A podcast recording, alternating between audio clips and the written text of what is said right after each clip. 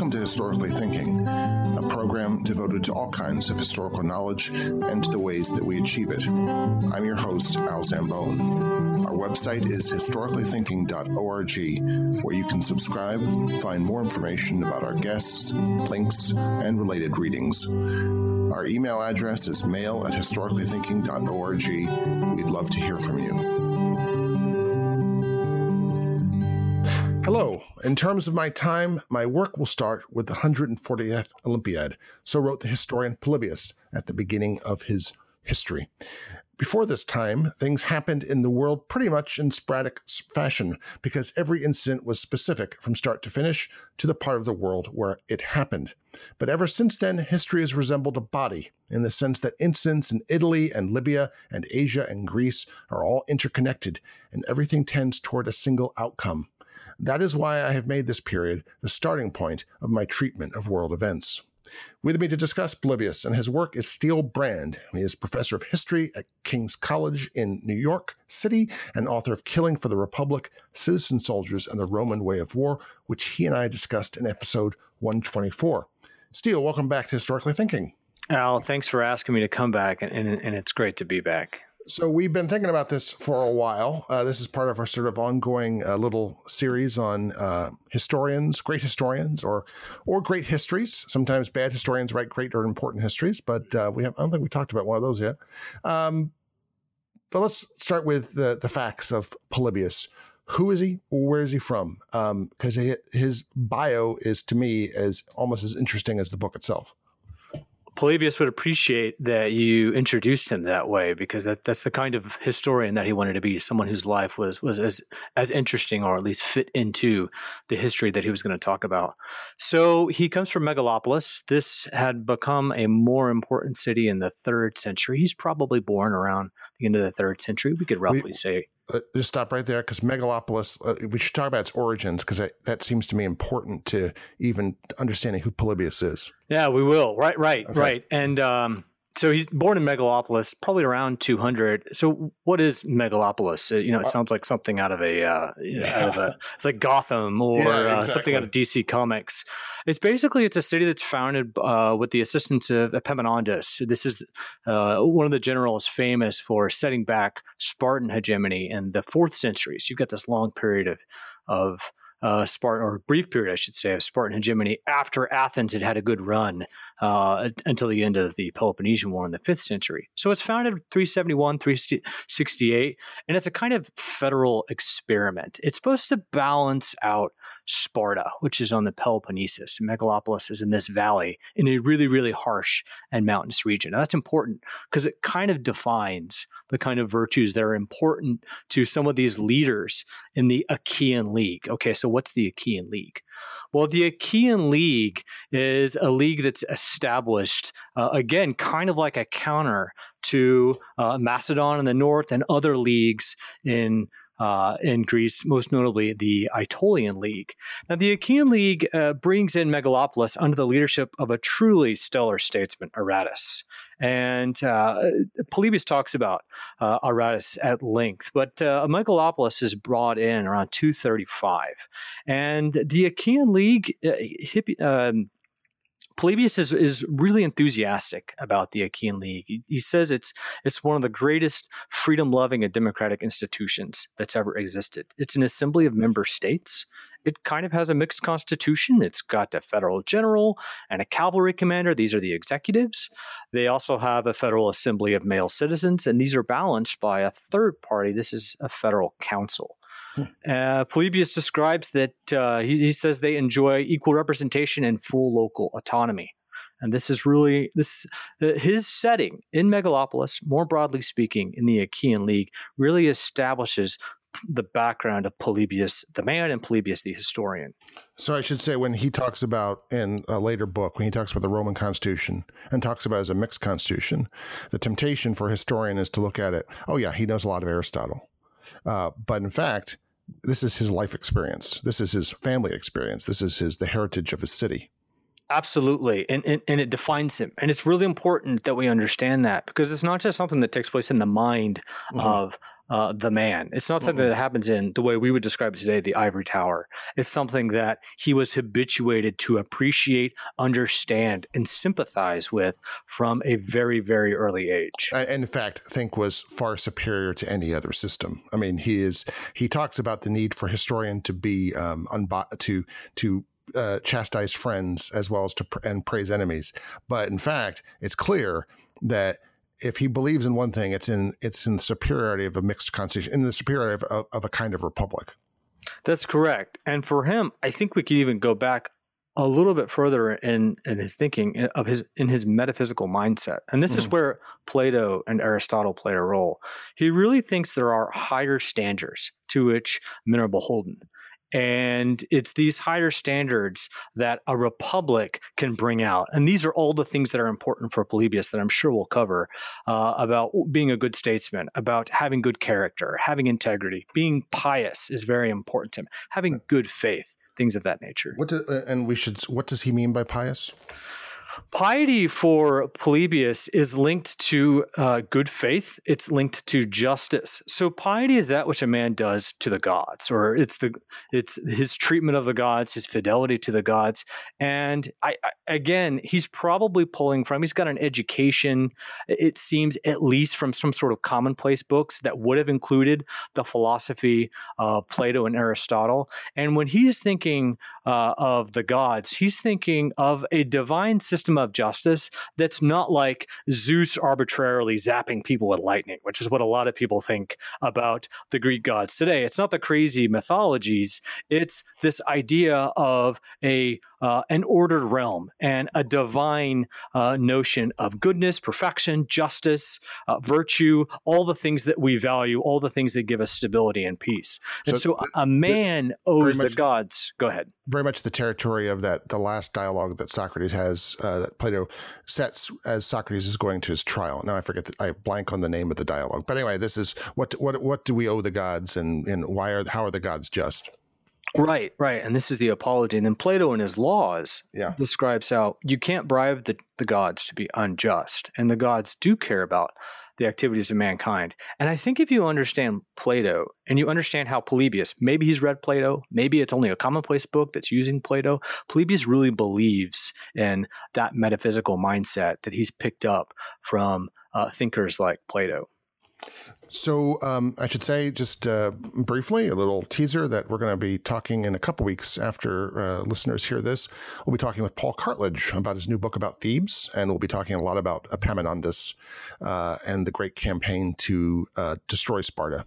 Uh, we'll also also point you back to episode 98, uh, where we talked with Christian Cameron, a historical novelist who is now writing an entire series dedicated about Philopoemen uh, who is uh, one of Polybius's heroes. Can we talk about briefly about the Achaean League and its trajectory, and which leads us to how Polybius ended up in um, Rome?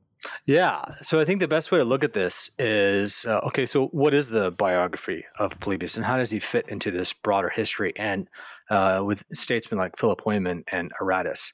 So, uh, like I said, he's probably educated. Uh, we don't know much about it for 20 years, but then by the time we get to around 182 or so, he's given a pretty big distinction. Polybius is asked to carry the funeral urn of Philopoemen, uh, one of the greatest statesmen, also from Megalopolis, their family friends, it seems like. His father, uh, Polybius' father, that is, um, knew Philopoemen, and he, Lycortas, this is the father of Polybius, becomes uh, a strategos as well. Now, Philipp, Philopoemen is famous because he had adopted some of the Macedonian fighting tactics. He had warred with Sparta, and he had really put Sparta in its place as a part of the Achaean League against Sparta's will. And this is what distinguishes hmm. Philopoemen. Now, uh, the next major event in Polybius' life is that he's appointed to a very distinguished embassy in Egypt. That doesn't actually get carried out, but we know that that's around 181 or so. We know that about 10 years later, he is elected as a cavalry leader. This is very important because he's probably slated to be a strategos in the future. So he's rising within this Achaean system. He's following in the tradition of these great statesmen, his own father, Philopoemen, Aratus of Sicyon before that, and then fate or fortune, we should say, or Tyche, mm-hmm. as he would say, uh, takes over, and this is uh, this is the war uh, of the Macedonians, the Third Macedonian War with Rome, uh, also called the War of Perseus. This is a really critical time. He's just been appointed. Polybius has just been appointed to a position of, of leadership, and Greek statesmen are divided on how to engage in this? Do we side with our traditional ally, oftentimes Macedon, or do we side with the rising power of Rome? Well, uh, Achaia doesn't navigate this perhaps as well as they could have, but Polybius himself personally does a very good job. So he's grafted into uh, the Roman system in a really interesting way. We know that in 169 he's sent to go help out some of the Roman commanders, and he's got some delegate delicate negotiating to do. He's a very, very good diplomat. He's got to work between a couple of Roman commanders. We know that he ingratiates himself somehow to Aemilius Paulus. Aemilius Paulus is the man who wins the Battle of Pydna and defeats the Macedonian king Perseus and finishes this war. Now, the Achaeans have been accused by one of their own numbers, a guy by the name of um, Callicrates, mm. that, uh, that a number of these leaders have been said, hey, he Callicrates, he suck ups, he sucks up to the Romans and says, hey, look, they're not really with you. And he basically accuses a number of his colleagues. The, guy is loathed throughout Greece, but Rome mm. listens. And so they exile a thousand uh, Achaeans. And one of these is Polybius. However, Polybius is brought into the household of Aemilius Paulus. More importantly, he's brought into the household of the two sons of Aemilius Paulus, who happened to be adopted out. This was a common practice by uh, Roman families who had a lot of sons. These two sons are adopted out into two of the other famous families uh, the family of Quintus Fabius Maximus, the Fabii Maximi, and then the family uh, of the Scipios and the Scipios. Uh, this famous figure by the name of Scipio Aemilianus who befriends Polybius. Polybius is kind of a tutor to him as, as he's a hostage, but he also becomes good friends. They love going hunting, they love hanging out. He goes with Aemilianus in a number of campaigns. So he's uniquely placed to understand not only Greek politics, not only uh, Greek history, how things actually function, but in the second half of his life, really the, the last two thirds of his life, he's placed with the leading families, the three of the leading families in Rome as a hostage, where he's actually a friend and a tutor to all of these, uh, some of the most important men in Rome. And he can see what's going on, not only do that, but participate in what is going on uh, as Rome slowly begins to take over, I should say, rapidly begins to take over the Mediterranean. So he's not a slave. Uh, he's not. Um, he's not a chattel. No, What's, no. So what? What is the status of a hostage then? he's no. a hostage. He's an exile, um, but he's exiled to Rome. He just he's. I guess he has to stay out of Achaia. Uh, is, is the interdict correct? Well, this is this is a first of all, we should say this is a very, very long tradition. Has ancient Near Eastern precedents. You have the the, the Egyptians are doing this sorts of things with Canaanite kings, and, mm-hmm. and Anatolian kings are doing this, and and with the Hittite Empire. But the idea is we take uh, important sons or important figures, we take them kind of as prisoners, but it's a very, very nice sort of mm-hmm. uh, arrangement of being a prisoner. And then we take them and uh, for the good behavior of the leaders back home. And mm. basically the idea is if you don't do things well back home then we may mistreat or uh, or, do something else to the hostages. That usually doesn't happen. What does happen is they sort of start becoming romanized. Now this is that, that's about as rosy as we can look at this what mm. really happens to a lot of these guys is they end up being kind of scattered throughout some houses in southern etruria once again that's not a bad place to be, right? This is mm-hmm. a common vacation spot today. But uh, Polybius is unique because he gets pulled into the, the orbit of these three families. And he is the, the two sons, Quintus Fabius Maximus, Scipio Aemilianus, both of them uh, become his friends and they say, We want to give him freedom of movement. This is granted officially. And now he can do a whole host of things that a lot of the other hostages can't do. The other hostages, well, 17 years later, they're finally released. This should not have taken this long. It's not terribly just. And only 300 of them are still alive. Now, they hmm. weren't executed, but they had died off. And Polybius is one of those 300. So, at some point, with uh, all this experience, he decides that he is ideally suited to write a history. Um, maybe we should begin with why he believes that a historian should be like him. Well, he's got this idea that a historian has to be a man of action. We know that he's written uh, probably in the 160s, uh, some sort of a, a, book on Philip Philopoemen. Maybe he'd written it earlier. We know at some point he writes a book on tactics. But of course, the book that is most famous, the book that we have uh, the most of that, uh, today, is the Histories. And in this, he's got a number of very, very long passages describing what a historian needs to be like. So he is the number one opponent of the armchair historian who has never experienced war or politics. In fact, he's got a whole book that is an extended critique of Timaeus. And this is yeah. interesting because he's basically writing part two uh, to Timaeus's part one. Timaeus has like a history up to a certain point, uh, then Polybius picks up that history.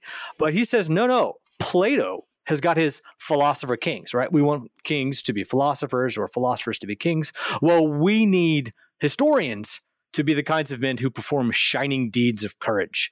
They need uh, historians have to be men who have a real taste for the kinds of things that they're writing about. He also has to be interdisciplinary. Mm-hmm. So Polybius is gaining all of these experiences before, during, and after he writes his histories, and that gives him the ability to talk about historiography, geography, geometry, theology, cryptology. There's the famous Polybian Code, mm-hmm. hydrodynamics, geometry, mathematics, music, all these different kinds of things that most historians today would say, man, I don't need to know that. I mean, I've got to focus on my little niche.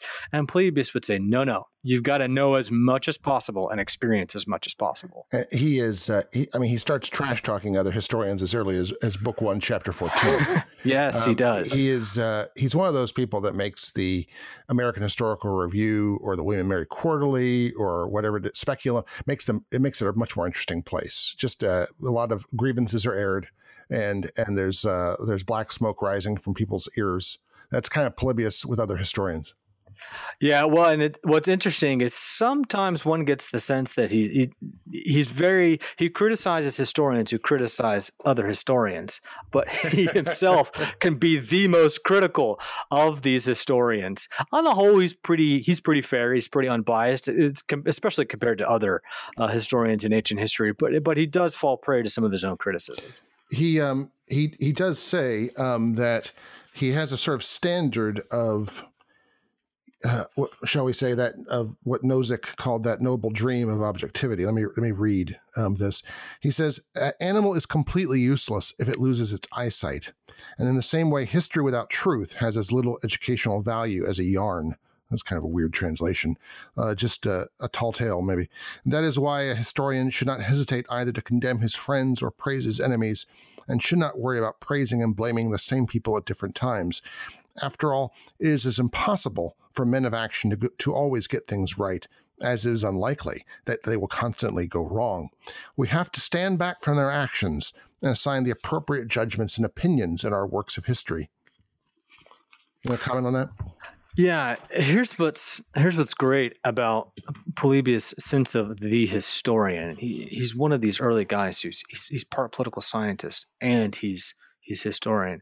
He understands a person has to be loyal to his friend. So this is this is the the passage that you just quoted where he says, "But the historian has to be critical of his friend whenever his friend does wrong."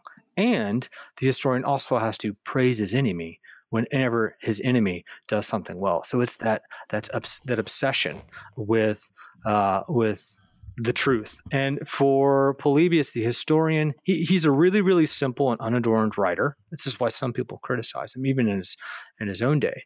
But uh, he is obsessed with his history being austere and factual and not sensational. In several places, he critiques the kind of sensationalism that drove a lot uh, of historical works who there you've got three kinds of historians he says. He says there's the historian who writes for pay there's the historian who who writes to display his rhetoric and then there's the seeker of truth. And the seeker of truth writes to benefit mankind by explaining the good. And most commentators most modern scholars who approach polybius say geez this guy did it. He was pretty uh, unbiased. He mm-hmm. criticizes his his friends. Uh, Aemilius Paulus, he can he condemns Aemilius Paulus several times. He appreciates Rome several times. He condemns Rome. So simple, unadorned, factual, never sensational, focusing on the good and focusing on that which is true. So his antecedents, um, his great antecedents, as, as, we think of them, are two people we've talked about on the podcast before: Thucydides, and then before that, Herodotus. Um, he's, as you've just said, his style is very different from that of Herodotus, both in his Greek, but also the way that he approaches things. Um, people love Herodotus for his sort of gossipy, chatty, sort of occasionally interjecting himself into things. Polybius doesn't do that. I mean, he does interject himself into things like criticize other people, but um, Herodotus says, you know, uh, some, some, something like the guy who sw- swam 50 leagues. I don't really believe that story. Um, but uh, how does certainly Thucydides seems to be an antecedent? Is that true, or is that just as because here's Thucydides? He's a general admiral of Athens. He's actually been there. He's done stuff. Uh, he's failed, uh, and he decides to write also a sort of an epic history of the of the war. Um, to what extent is is Polybius in, in debt to his two previous uh, Hellenic um, predecessors? Oh, well, he certainly realizes that he's part of a tradition, and we've got a very well established historical tradition. You've mentioned them. There's Herodotus, Thucydides, Xenophon.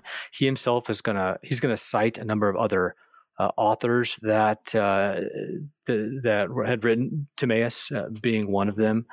Uh, he's also indebted to the Greek philosophers we've talked about, Plato and Aristotle, but there are descendants uh, of Plato and Aristotle, got the different schools of the Cynics, the Stoics, the Skeptics. He's roughly familiar with some of these emerging traditions.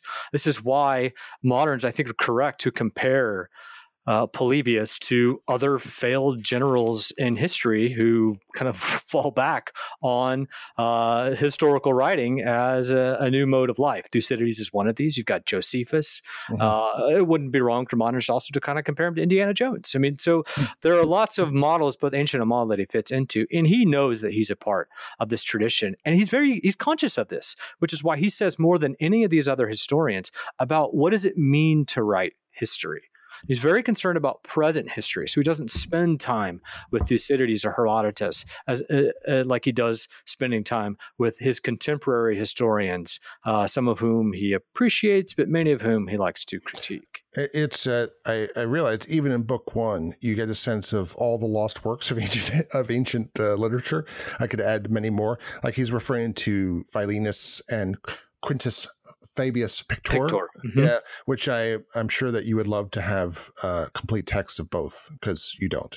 Yeah, well, so there's this there's this this movie, I think, National Treasure, where they discover the uh, the treasures, the last the lost right. library of Alexandria. Yeah, yeah. And every time I see that scene, I think, oh my gosh, the, all the the papyrus scrolls that would be in there that have all of these books. Yeah. You know, I don't care about the gold, but oh, the knowledge. You're right. There's so much history that has been lost. And this is even true with Polybius. Yeah. We have a fraction of Polybius. We really only have five or six complete or near complete books, and that's it.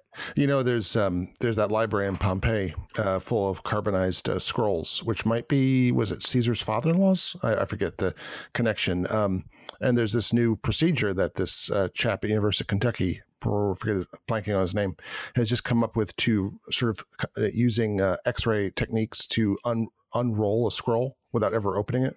Mm-hmm. Um, you just, I'm just afraid that that one of those libraries in Pompeii is filled with like uh, cookbooks. Not that that would well, be a bad thing. They well, certainly are. I mean, this is there. Are, there are books out that have copies of these cookbooks, and this is really important because uh, you know, I'm going to just take a, a, quick digression and describe ancient writing. So, a yeah, papyrus please. is a really, really tricky thing uh, and we know this particularly from some of the oldest papyrus scrolls, which of course come from Egypt. So you've got a, a you know papyrus that you make. I've been to Egypt. I've actually seen them make this stuff. It's a fascinating process. And then you take some kind of oil or wood, you mash it up, mix it with water, and there's your ink. And it actually sticks pretty well because it's all organic, so it doesn't dissolve uh, the the papyrus, which is sort of like our paper. But then you roll up the scroll. We don't get books until the middle of the first millennium AD. Well, the problem with these papyrus scrolls, unlike clay tablets, which hey, if there's a fire, yeah, they're twice baked. That means they're they're in good shape. You know, we're going to get them, which is why we have so much from the ancient Near East. Papyrus scroll is really really fragile. They and they also are subject to decay. But what usually ends up happening with a papyrus scroll is you lose because think about how you would roll something up. You lose the inside uh, the the inner part of that what you've rolled and the outside. So you'll have all these stories where we don't have the beginning and we don't have the end, but we have the middle. And so it, you know, then people argue about well, what in the world happened? So this is a very very cumbersome process to write on a papyrus scroll, then to read or preserve and keep a papyrus scroll, and it's something we just don't appreciate as much in today's digital age. Well, let's let's focus on that before we get into some of the the meat of the of the, of the book. It's a big book in a in an Oxford Oxford uh, paperback. Um, how would he write such a thing in 200 BC? Uh, I mean, how do you go about? You can't, there's no printing press. Uh, someone will uh, reflect, and how do you distribute your history in in in, the, in that period? Um, I know lots of things are written on wax tablets. Obviously, it's impossible to write the Polybius' history in wax tablets. You have to put it on scrolls. How are they? How does he write it, and how is it distributed? Well, I described a little bit how the process yeah. of writing would go in terms of like what are the materials that they're using. Uh, you're going to have to spend some time. Remember, you're going to have to spend most of your time writing in the daytime. So we can't. There are very few night owls uh, in the uh, ancient world compared to today because it's all going to be done when there's natural lighting. And then once he's written this, they're going to distribute them. If you look at Cicero, for example, Cicero writes a lot about how uh, he's distributed his work. So maybe he'd make a copy, but then he'd release it. And, you know, you got to be nervous when you start to release your works because you have one, you know, maybe two copies, maybe none. You're, you're getting it out there, uh, which it needs to get out there. But then it starts to be copied by copyists. Uh-huh. And, uh, you know, we know that he, people usually release earlier books. That's why they're releasing these books. And that's why uh, we think we, that's why we have the earlier books of Polybius almost complete because these had been released a little earlier for certain reasons. They gained more traction. More people were reading them. You don't have many people who are literate, but the elites, uh, both in Greece and in Rome, are literate. And so these, uh, there are enough that are distributed, these manuscripts that are distributed, and then they can be copied uh, in later periods of history. Usually, what we have are medieval copies of these ancient texts. Sure. So the the it, that's interesting. I didn't realize this. So uh, is a book of Polybius then he's he writes it on on more than one scroll, one assumes, and then he sends it out. Uh, it's also it's almost serialized in a way. It's almost yeah. Think about kind of like a 19th century uh, fictional book, like sure. the Count of Monte Cristo, where they're releasing them in, in, in little segments. Uh, like I said, one of the best places because he's written so much about this is Cicero, and he's he's writing his friend saying, "Well, have you received my manuscript yet? And I've got this portion done," and and uh, that's the way it would work. And you know, presumably they've got you know copies of these things that they're keeping for themselves as well. But you know, one or two bad fires, and we've you can destroy a lot of precious information that you'll never get back. Mm-hmm, mm-hmm. I mean. Um, look at all the I mean, we don't have the first parts of Livy, right? I mean, that's uh, they there there are lots of things that are missing in, in classical history. Yeah, we've got the so we've got the first ten books, but not uh, right. not not the, the following ten. Then we've got the the the Punic Wars, and why do we have the Punic Wars?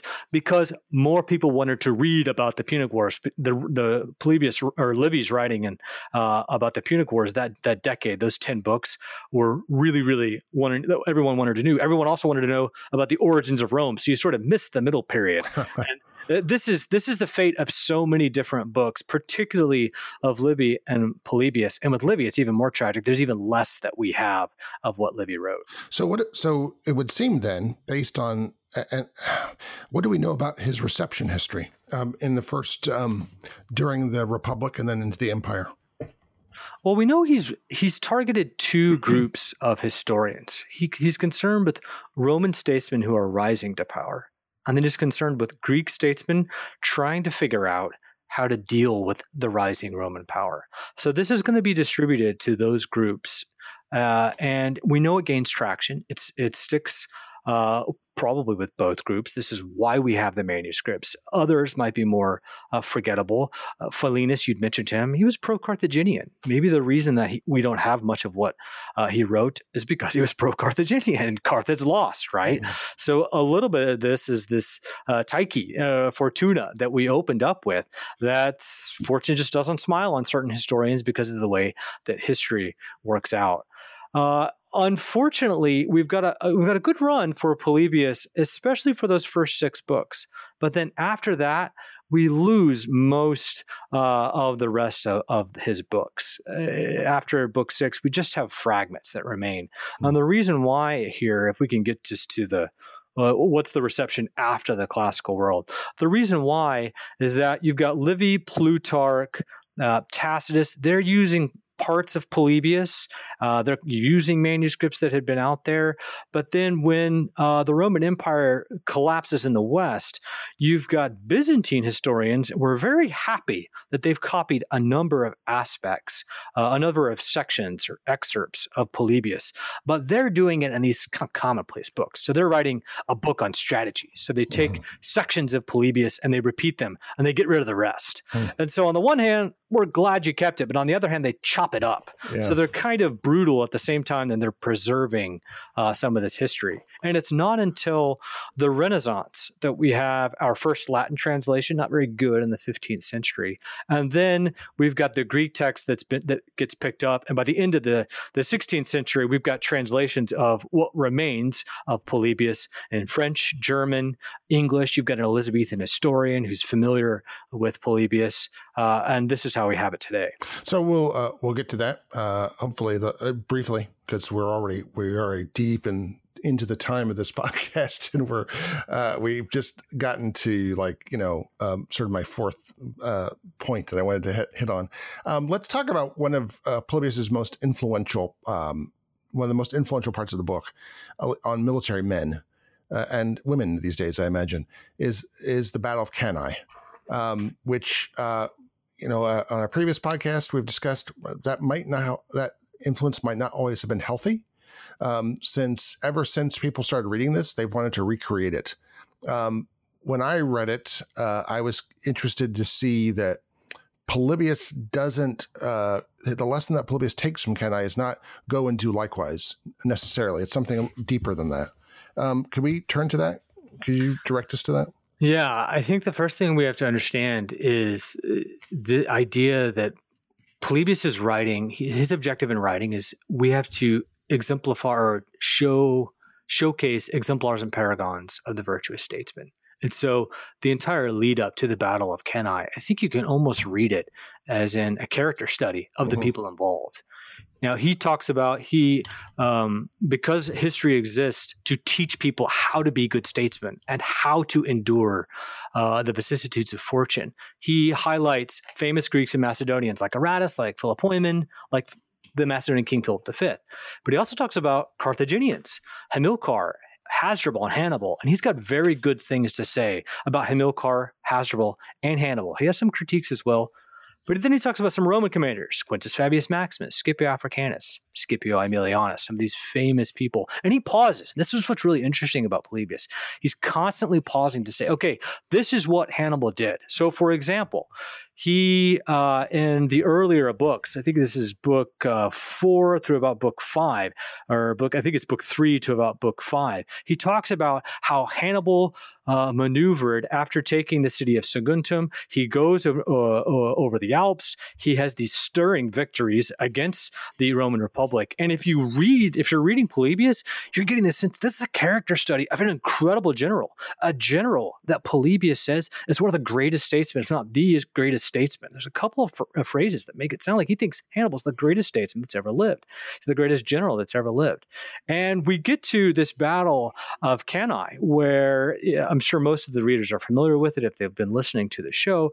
But you've got the Romans throwing for the third time a huge Roman army at Hannibal. And despite the fact that he's outnumbered, perhaps as much as two to one, uh, Hannibal uh, tactically outmaneuvers them on the battlefield. You've got the famous double envelopment. He basically surrounds a much larger force, and he annihilates them. It's, it's a brutal slaughter. Maybe as many as seventy thousand people die. It's just incredible. Now, yeah, what's the lesson that we draw from this? It's not the like you said, it's not the lesson. Hey, you want to be great like Hannibal? Uh, this is what you do. Yeah. No, no. He says, okay, now Hannibal, this great character, we've just described him. The whole, we've been, I've really engrossed you in his story, and yet he still loses. Why? Mm-hmm. And that's where we we transition away from the Battle of Cannae to this major question: Why doesn't fortune crush Rome here? Yeah, let's let me, let me, read a couple passages yeah. from you, and then you can you can gloss them. He says, um, "Among the dead." were Attilius, Attilius and Servilius, the previous year's consuls, men who had demonstrated their courage in the battle and had proved themselves true Romans. Among the few who escaped to Venusia was the Roman consul Varro, a man of no redeeming qualities, who did his country great disservice as consul. That seems to me very Polybian. It is. And of course, what, what's he doing here? He's again, he's stepping outside the historical narrative for a moment and he's analyzing the individual decisions and the character of these leaders. Yeah.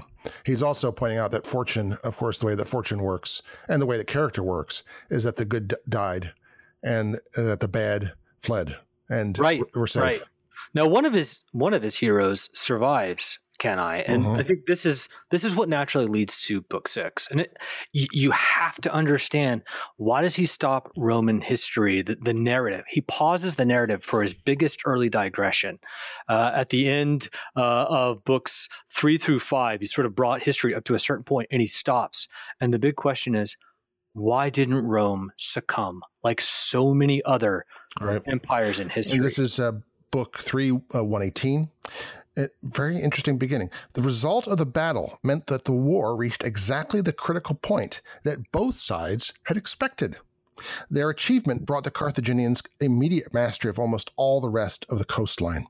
And for the Romans, the defeat meant that they immediately gave up any hope of retaining supremacy of Italy and brought them to the point where they were at serious risk of losing their lives and the very soil of their homeland, and where they fearfully expected to do so since they anticipated Hannibal's arrival at any moment.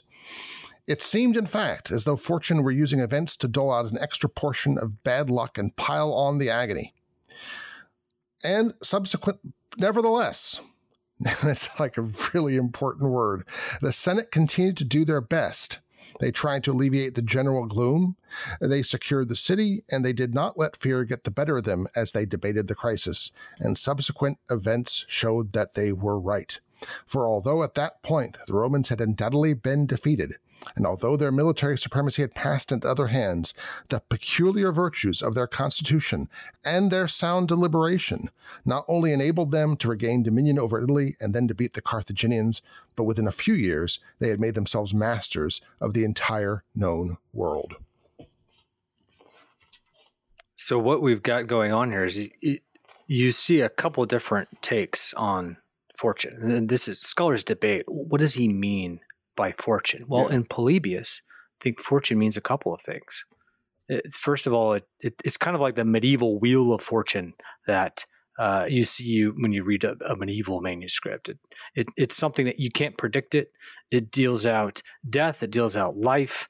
Uh, but then it's also something else. so it's capricious, but fortune also in Polybius kind of functions, and you see this in the reading you just described, like fate. It's almost it's almost like the Christian notion of providence. It's a mm. divine guidance, protecting the good, sometimes chastising them, or it's a reckoning, inflicting justice on the evil.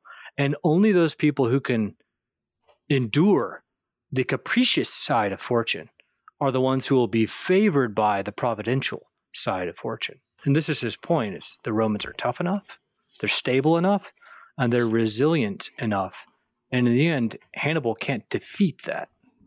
Yeah, it's weird. As I was reading the, uh, thinking about um, Polybius's fortune, I think of the closest thing I can think is actually Dante's fortune, um, who he just, who is so, sort of in hell, um, but the hoarders and the wasters um, that uh, Dante in discusses in Canto Seven um, they believe that they could outrun fortune, and uh, but fortune turns out to be one of God's chosen ministers, and and uh, there's a preordained manner to the way that luck and misfortune are doled out. uh, which the hoarders and the wasters thought they could uh, avoid. Um, and man, that sounds an awful lot like Polybius. Um, yes, yes. There's, uh, of course, we'll get to Machiavelli eventually, but there's a the way in which uh, how do you construct uh, your constitution, your society, your culture in such a way that you can overcome the vicissitudes that fortune will send you. There, there is, as you say, there is there is a goddess aspect. This is Tyche. There's a there's a there's sort of a mentality. There's something behind that the the choices of luck and of misfortune. Yeah, and and so this is when in book six when he this is where he, he says, okay, we we've just handled Cannae, we've got the Greek history up to this point. Now let's discuss how Rome survives this. And it's the Constitution that allows them to avoid or at least endure the vicissitudes of fortune. It, so, what does he have to say about the Constitution? As you say, he's a political scientist, and probably right. in the Renaissance, um, the people often thought of him as a writer on the Constitution. So, what's his analysis of the Roman Constitution? We've already talked about the way that his his culture, his upbringing, has predisposed him to believe that this uh, mixed constitution, the republic, is uh, is the best thing. Um, how does he analyze then the the constitution of the Roman Republic? Well, this is he, he almost functions like a modern political scientist. He has a theory that he's picked up from Plato and Aristotle and, and other Greek thinkers about the mixed government. He, he takes that theory and then he applies it. Now, this is what's really, really novel about uh, Polybius. He applies it to Rome. He says, okay, so we've got this idea of what a good constitution looks like. Rome actually embodies it. He says that Rome's characterized by a handful of things. Book six is, is lengthy, what we have remaining, but he says basically Rome is characterized by civic virtue, by disciplined army, and a balanced government. And you've got to have all of those things. And book six, traces this. It starts off by introducing constitutionalism, introducing the the the cycle of governments. Very very much like Plato and Aristotle. We go from you know a tyranny to a kingship to a, uh, an aristocracy to an oligarchy, etc. But he says there's a, a seventh form of government. It's not the pure form of government. It's not the corruption of government, and that's the mixed government. That's the balanced government. Now, a lot of times today, we would say, there we go. He's described the system. That's a constitution. But for Polybius, no, no, that's not nearly enough because he also has to talk about the the mores, the habituation, the things that define the public life of the spirit in Rome.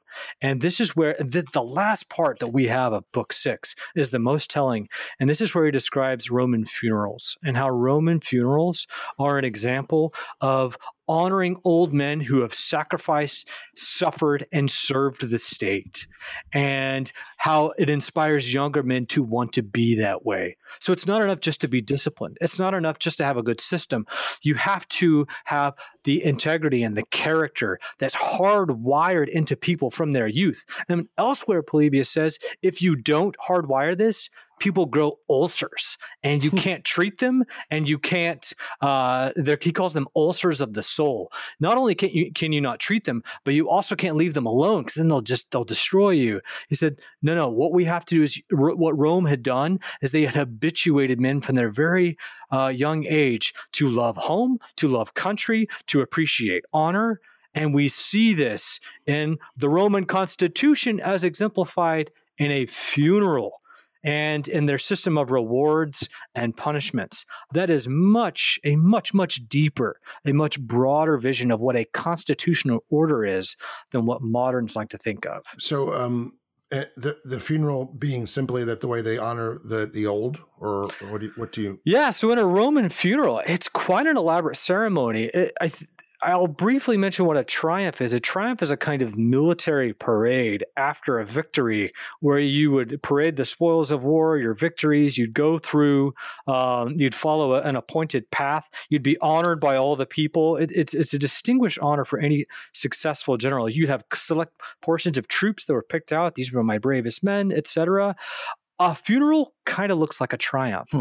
It's when an older, distinguished uh, statesman has died, and everyone gathers for a triumphal send off, basically, to uh, the afterlife, if you will.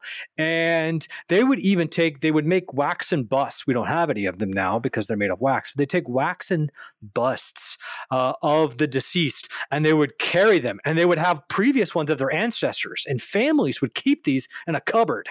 They would even open the cupboard with all the masks during special days, and the whole family, the ancestors, uh, the members of the family who died, they would participate uh, in these holidays. So in a hmm. funeral, they pull these things out, and then they have grand speeches. They describe the kinds of things that these great men had done, the sacrifices they'd made, the suffering they'd endured. And Polybius says, when the young men see this, they say, I want to be like that. Hmm. I want to be like a Quintus Fabius Maximus. I want to be uh, like a, a Scipio Africanus. This it, and th- the, the reason that Polybius puts this in his point in history in 216 is because everyone knows what Cannae brought lots of dead and there are lots of funerals. But it, the funeral is not what Hannibal needs because it's what inspires the living Romans to live up to the reputation of the Romans who've died. Mm-hmm. Mm-hmm. Um, what are some? Uh, so these are the the cultural guardrails um, which are necessary to have an actual constitution. Um, do you have any other examples besides? I mean, this is fantastic. I, I, never really realized this about the Roman funeral, and it makes the American it makes the a lot more sense of the uh, of some of the part of the American state funeral. Um, actually, um, what are some other examples of, of cultural guardrails that are, are behind the uh, that support the, the Roman Constitution? Well, Polybius spends a lot of time talking about the Roman camp, mm-hmm. and he compares it or he contrasts it uh, against what he sees as far inferior to the Greek camp. He mm-hmm. says Romans always build it on the same model. Mm-hmm. And uh, it it looks almost kind of like a little version of the Republic. You've got the consul's tent in the middle, You've got the legions on either side. You've got the special troops behind, the allies on the edge. You've got a little forum where they hmm. dole out rewards and punishments. And if someone, uh, if someone does something that is, uh, if they're asleep on guard duty, there's going to be a trial, summary trial held right there, and then they're going to publicly execute this man in the forum. Uh, that's right. And this little forum that they have created. Now, why do they do this? Because once again, this is the community participating in rewards and punishments. What about rewards? Uh, you know, and he he takes a lot of time when he talks about Scipio Africanus when he before he's named Africanus, but Scipio, the siege of New Carthage. Again, it's a character study of a famous leader of a Roman uh, in this case, and how he'd inspired his men. He'd calculated uh, how to take the city, and then he inspires his men by offering them rewards. And two men said said, I was the first one on the top of the wall. You owe me a reward. And in the end, it looks like the men are about to come to blows. And Scipio says, Okay, let's not go to blows. I'm going to reward both of you.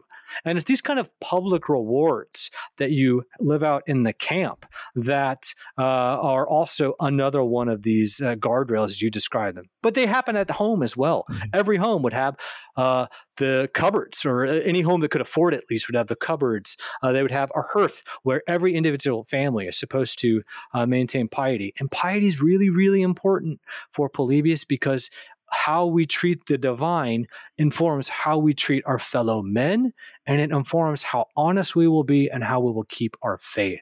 So these things are grafted into every aspect of Roman society as described by Polybius. So to the camp thing, I, I, never have thought about this before, but um, the camp, we should say to to listeners, um, I think, I mean, Caesar says this, others say this. They build a camp every every day, every night when they stop. Yes, they build this thing, and they they're good at it. They uh, I guess they, everyone has a job. They clear the space. They build a, a small wall. Gets more elaborate if they stay there longer. They put right. in they carry stakes to put in for a, an, an abatis uh, to for, put around the, the, the dishes and the walls. And so they build it every night. Um, put up their tents as a forum tent for the general, the legate or the consul. Um, they're creating a little Rome every night. Yes that's a very powerful way of mastering space. Um, it's not as if they're camping, the Roman army is camping every night on a plain. Um, they're camping in lots of irregular places. Anyone right. who camps always knows there always is a rock right underneath you um, when you try to go sleep. Um, what imagine what happens when you try to put in a, a, a town of 5000 which is what a, that i guess they're, they're really building for a legion right um, they're putting rome everywhere that rome goes they they put rome there they take the space over for the republic they make the space behave the way the republic says it should. There should be a forum. There should be a, a center of political power, um, et cetera, et cetera. Yeah, absolutely. You know, you could compare this to if you go to an army camp today, so a forward operating base, for example, in the United States. Uh, it's interesting because one of the things I remember when I, you know, one of the first FOBs that we landed at in Afghanistan was it looked like a little version of America. Why did it look like a little version of America? Well, because there were McDonald's and there was a Kentucky Fried Chicken, you know. And you know, what does that say about what matters to Americans? I think it says, you know, a lot, uh, both the good and the bad, but the things that that are important. So you you see this today as well in some pretty different ways. Mm-hmm, mm-hmm. Um, let's uh, get to that big question. In a way, we've already been addressing it, but how did that little city end up conquering the world? That's his big question. What's his thesis? What's his response to that question? Well, and like like you said, I, I think we've I think we've discussed this, but let me elaborate yeah, a little let's more. Let's put a bow on it. Yeah. They quite simply they know how to handle misfortune better than anyone else. Hmm. Hmm. They also have a public life of the spirit, a system of habituating young men to being good citizens and young women to being good materfamilias, mothers of the household, and training their boys better than anyone else out there. But something else that's really, really important. Uh, Polybius has a sense of empathy and compassion. And you're thinking, what? A classical historian is talking about empathy and compassion. But this is really important with the way that he describes Rome in its rise to power and Rome that he's critical of after it has acquired power. And what uh, this memory, or this uh, this compassion stems from, is historical memory, and this is why Polybius thinks history, reading history, is so important. A people must remember where they've come from, what their humble origins are. You'd ask this question by starting off with the little city that ends up conquering the world. You cannot forget you have been the little city. Hmm. Because if you remember your humble origins, you will be gracious to those that you have conquered. And in the mouths of both Scipio Africanus and Aemilius Paulus, he put some really great statements talking about how fortune vacillates and how we have to be kind to those that we have defeated because someday that might be us. And if if a people has this sort of historical memory and can understand their own humble origins, they can look at people who have been defeated, who want to have dignity and honor, and they can treat them well. And Polybius says Rome, a lot of times, treats people really well when they're victorious. And he talks about this. He he describes this when he when he introduces the whole story of uh, of Flamininus and the conquest of the Greeks when they defeat Philip V uh, for the first time in the, or I really should say the second time in the Second Macedonian War and how Flamininus is gracious to the Greeks. Now, there's some, he's probably painting things a little rosy here, but, uh, or he's whitewashing a little bit here, but it, he's, he's correctly identified how Rome can be very, very uh, compassionate and have empathy for those that suffer. When they lose that empathy, when they lose the historical memory, when they, then they lose their discipline, and then they they give into something very different. They're not humble, and instead they give into hubris. So is Polybius then a moralist, or is he a realist? Well, I have to preface any of my own th- thoughts about this with at least a, a, concession that this is hotly debated. um, so uh, I say this because two of the greatest scholars on Polybius disagree. The f- most famous um, being Wal- Walbank. So Walbank wrote this this fantastic uh, three volume, uh, unmatched commentary on Polybius. Very, very, very good. And he basically says, no, uh, Polybius is a realist and uh, he's not a moralist. But to do this, and this is where Art Eckstein disagrees, he has to, uh, Walbank has to sort of dismiss or ignore a lot of the statements in Polybius. And this is why you see a trend moving in the other direction for Polybius that no, no, he de- believes deeply in morality. He believes deeply in integrity uh, and good character. And you see this, oh my goodness, it's throughout every single page. He critiques people for drunkenness, he critiques people for. Um, but for incontinence. He critiques people uh, who uh, have courage, but they don't have wisdom. All the kinds of classical virtues that you would read about in Plato, Aristotle, the Stoics, the skeptics, the cynics debating, he's engaging these issues and he's applying them to statesmen. What I think has actually happened in this debate is I think there's more of a modern reading and this I think starts with Machiavelli mm. that wants to see history and wants to see great actors in terms of raw power politics. And so when these kinds of people pick up, when that perspective picks up Polybius, they read into it something that isn't there. Instead, what you've got, and this is my opinion in Polybius, is a deeply moral person who's obsessed with uplifting paragons of statesmanship by men who are honest, who are pious, who have courage, who are honorable, and who are humble. These are moral qualities. But Polybius is practical. He says mm-hmm. history exists to teach us how to live here, to behave here. And so he's got to apply those in the real world. So he's a uh, a moral realist. Yeah, or, or would, a realist moralist. Yeah, or, sure. Um, speaking of Machiavelli, I was as early as book one, chapter nine. He tells the story of Hieron II and how he came to power in Syracuse. And I just know that I've read this in The Prince and I, I can't find it immediately. But how uh, he was threatened by mercenaries uh, who were unruly, which there's a great Machiavellian theme right there. Um, and what he did was he had the mercenaries go forward ahead of the citizen soldiers and let them be massacred. And then, when the mercenaries were being run down, he withdrew safely back to Syracuse with the citizen contingents. In this efficient fashion, he achieved his objective and purged the army of its di- disruptive and mutinous elements. He then recruited a substantial corps of mercenaries of his own choosing and proceeded to rule in perfect safety. That's a, a sentence that could come right out of the prince. right, right. And I think it's easy to, to look at that and say, "Wow, well, gosh, clearly, I mean, this Polybius is obsessed with realpolitik." He he lifts up Hiero as one of his exemplars. He especially contrasts him to, I think it's his grandson, Hieronymus, yeah. who has none of the val- the virtues. But if we look at a rounded out character of Hiero, the kinds of virtues that he uplifts. He definitely applies to Hiero. But in some ways, if you look at that anecdote that you just cited, what is Polybius doing? Well, he's engaging fortune and fate. Mm-hmm. And what ends up happening to these mercenaries who are no longer performing the purpose that they were supposed to perform, who are now acting viciously to the state that they're they've been hired to protect? Well, they get their just deserts. And what Hiero is doing is he's the person who facilitates what is their just deserts. And there's a kind of necessary prudence that is virtuous in Hiero's doing that. Uh, these are the kinds of tough decisions that statesmen have to have.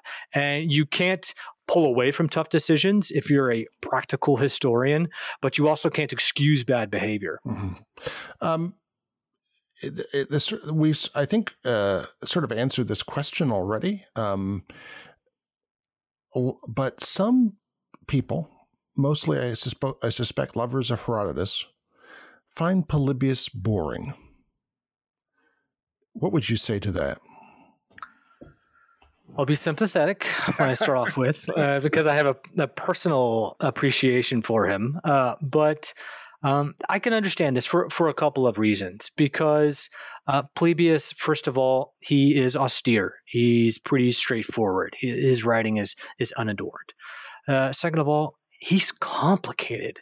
Now, Polybius knows that he's complicated because he's trying to do universal history. He's got to explain how all the different independent histories, all the different states have now intersected. And out of this intersections, which is obviously quite complex, one world power emerges. So you're going to get lost in a lot of figures, a lot of characters, uh, a, a, lot of notables, uh, the, the, places you don't know. The modern reader doesn't know who Aratus is. He doesn't know where Sicyon is. He's not sure where, what the difference is between Arcadia and Acarnania. But uh, this is made worse by the fact that Polybius is fragmentary. So when we get to the later books, he's just hard to read because we don't have the whole story. It'd be like watching a TV show that's a serial TV show, uh, except you're you only have you know five of the last twenty episodes. Well, it just wouldn't be very pleasant to watch. Okay, so I'll concede that.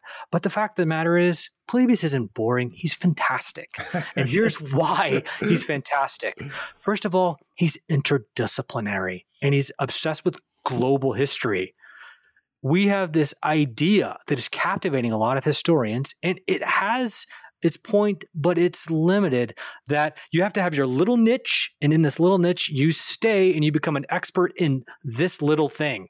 The problem is, then history doesn't matter anymore. If that's where, if we just stay in, you know, um, poetical treatises from the English Civil War, years 1644 hey to 1647. right?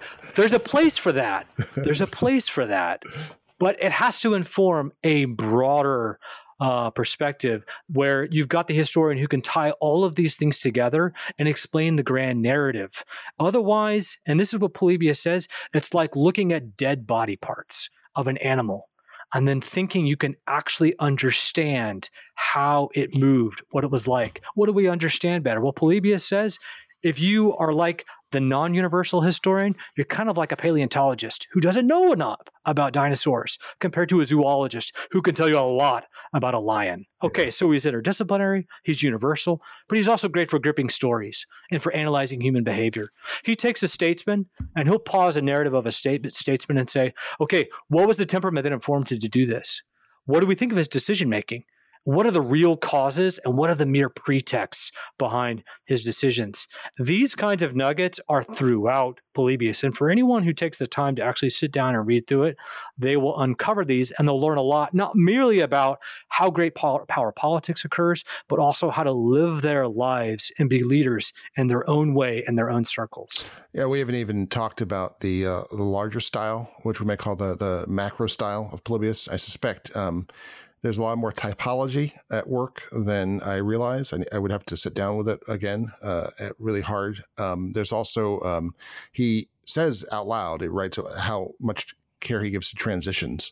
And he, he's, a, I, I'm obsessed with transitions in my writing and others. And uh, he's really good at the transition. Uh, and he thinks a lot about how to do that. Um, so he's in, he is really, I, I think he's an interesting writer. It's true. He will tell you the difference between, say, a Iberian sword and a Celtic sword as he's going into the uh, Battle of Cannae. Some of us appreciate that, but also there's a reason for that. He's trying to explain uh, how that makes a difference in tactics and how those yes. tactics will change the the battle, and how those tactics can't change the direction of fortune. Um, right. To do that, he has to go and talk about the difference in points between Iberian and Celtic uh, swords, uh, which you know, okay, he's he's comprehensive. Um, he also influenced you. Could we conclude that? Uh, and you've talked about this a little bit in our last conversation, but I, I find this an endlessly interesting uh, topic: is how Steele Brand was influenced by Polybius to do crazy things uh, by graduate student standards. Well, I don't feel like I've done crazy things for quite some time, uh, but I, how he influenced me. Let me just read a passage from Polybius. It's one of my favorite passages. Okay. He, and then let me just talk about what it has meant to me. So this is in Book 12, uh, 28. The dignity of history demands such a man. Plato, as we know, tells us that human affairs will go well when either philosophers become kings or kings study philosophy. And I would say that it would be well with history, either when men of action undertake to write history, not as now happens in a perfunctory manner, but when the belief that this is a most necessary and a most noble thing, they apply themselves all through their life to it with undivided attention. Or when would be authors regard a training in actual affairs as necessary for writing history. So, what this has meant to me is that, first of all, from the beginning that I got my graduate degrees, uh, I had to do as wide, I had to go as wide as possible, which is not the way to be too terribly successful in academia for understandable reasons. I got a theology degree. I got a degree in biblical studies. I majored in political science and history. Um, I got an interdisciplinary PhD. And at the end of all of that, I said, Good heavens, I had read Polybius. He, he taunted me for 10 years. uh, saying that, hey, if you haven't actually experienced war, you really can't do this business of being a historian. So I joined the Army uh, a month after I defended my dissertation. I actually got my I was awarded my PhD, I think, when I was on a firing range in basic training. and man, I learned so much more in a, it was like a, an extended program in 13 weeks of basic training than I probably would have from years of study. And I, Polybius was right. And so what that means is, is the historian has to be restless. He can't be content to sit in the library or just in front of his computer or stay in the classroom. And this is something that haunts me. My wife always hates it when I pick up Polybius because she's afraid I may want to go do something uh, crazy. And I, I, so it's been 10 years almost, uh, eight years since I got out of the army, and I feel I'm getting restless again. I don't know what that will lead to, but I think that's what Polybius is supposed. He's supposed to demand a lot of us. He wants us to know, he wants us to be uncomfortable, not merely in not knowing as much as you can about one little area, but about knowing as much as you can, as broadly as you can about human nature. And he wants you to experience, experience, experience. And then you might have something wise to say. Well, my guest today has been Steele Brand. He's among other things, author of Killing for the Republic, Citizen Soldiers, and the Roman Way of War. Steele, uh, thanks as always for being part of Historically Thinking. Thanks a lot, Al. It's been great. For more historical thinking, go to our Facebook page where you can comment on today's program and suggest ideas for programs to come. Please subscribe to us on Apple iTunes. And if you like what you've heard, please, please leave a review so that others can find us. Our program's editor is John Rudat. I'm your host, Al Zambone. Talk to you next week.